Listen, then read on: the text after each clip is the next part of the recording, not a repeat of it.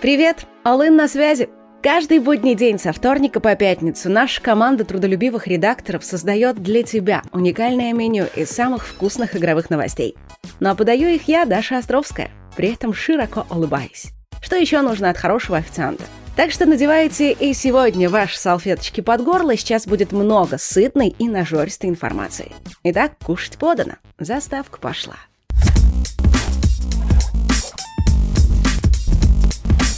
И начнем сегодняшний выпуск со свежей информации по Battlefield 6 от инсайдера Тома Хендерсона. Самое важное нововведение – игроки смогут выбирать сторону конфликта. Да, пройти сюжетную кампанию можно будет не только за американцев, но и за русских. В обоих вариантах игрок будет членом отрядов, которые можно будет пополнять с новыми солдатами с особыми навыками. Похоже, такой формат сделали в угоду кооперативу. А еще оказалось, что сюжет будет не совсем про современность, а про очень близкое будущее, начало 30-х годов. Благодаря этому в игру добавят разработки, которые еще не успели поступить на вооружение. Дроны, самолеты, гаджеты и прочее. Инсайдер также подтвердил, что при создании мультиплеера за образец взяли Battlefield 3, но при этом очень круто его прокачали. Ну что ж, звучит довольно интересно, ждем полноценной презентации. Она, кстати, ожидается уже в конце весны. А теперь музыкальная пауза. Питерская группа The Chokefrets уже давно сочиняет прикольные песни на тему игр. Одно из их видео набрало больше 30 миллионов просмотров, но в этот раз они сделали кое-что совершенно необычное. Написали песню про Valve. Причем в клипе снялся сам Гейб Ньюэлл, а актриса Эллен Маклейн озвучила роль Гладос, как и в Portal. В песне все хором уговаривают Гейба научиться наконец считать до 3, но безуспешно. Ну а CD Projekt выпустила супер патч для Киберпанка. На той неделе игроки были недовольны, что он какой-то маленький, и, похоже, разработчики обиделись.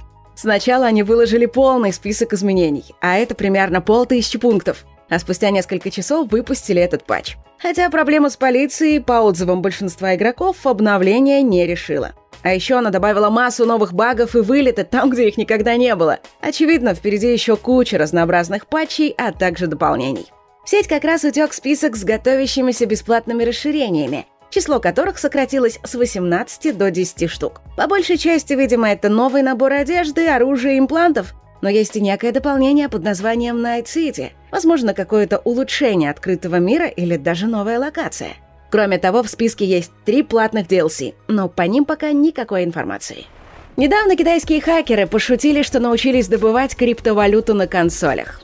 Тогда еще те, кто не успел купить PS5 и новый Xbox, и чуть не посидели. И внезапно шутка оказалась правдой. Один умелец таки сумел запустить майнинг на консоли. Но волноваться пока рано. Этой консолью оказался старый добрый Game Boy, вышедший еще в 1989 году. И да, он реально майнит крипту, только очень медленно. И чтобы заработать лишь пару баксов, ему придется работать около 100 000 лет. А теперь новости кино.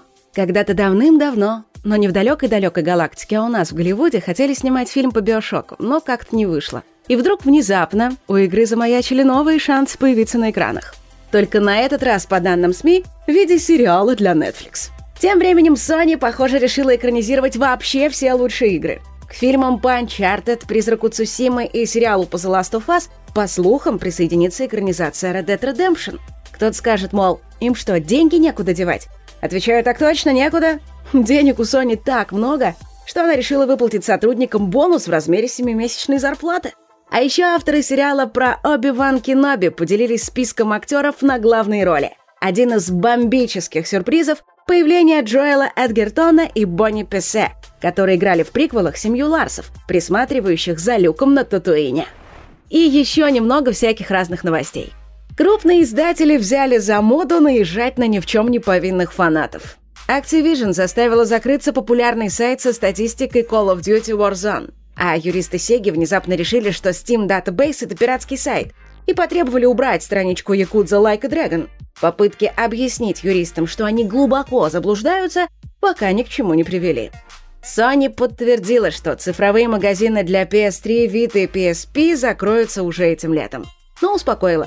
Хотя новые игры купить будет нельзя, те, что уже есть, можно будет качать без ограничений.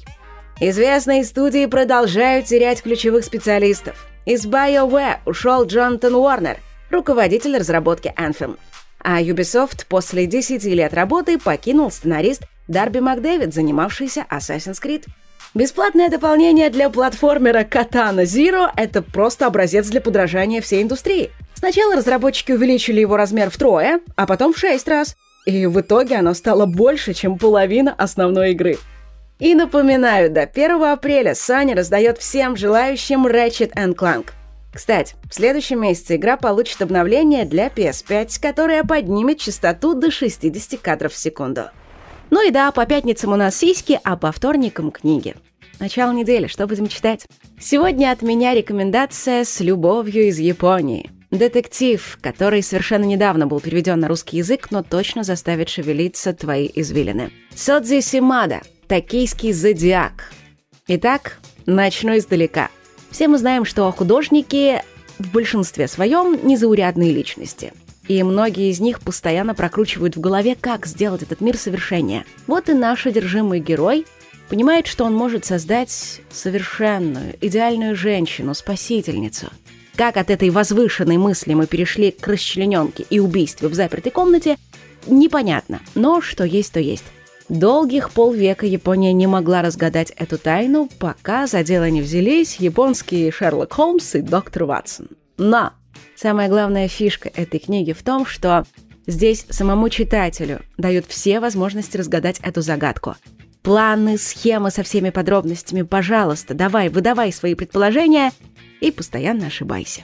Японский колорит, головоломки, алхимия, трэш и никаких сантиментов. Вот что такое токийский зодиак. Но, как говорит автор книги, у читателя есть абсолютно все на руках, чтобы самому разгадать этот ребус. Вперед!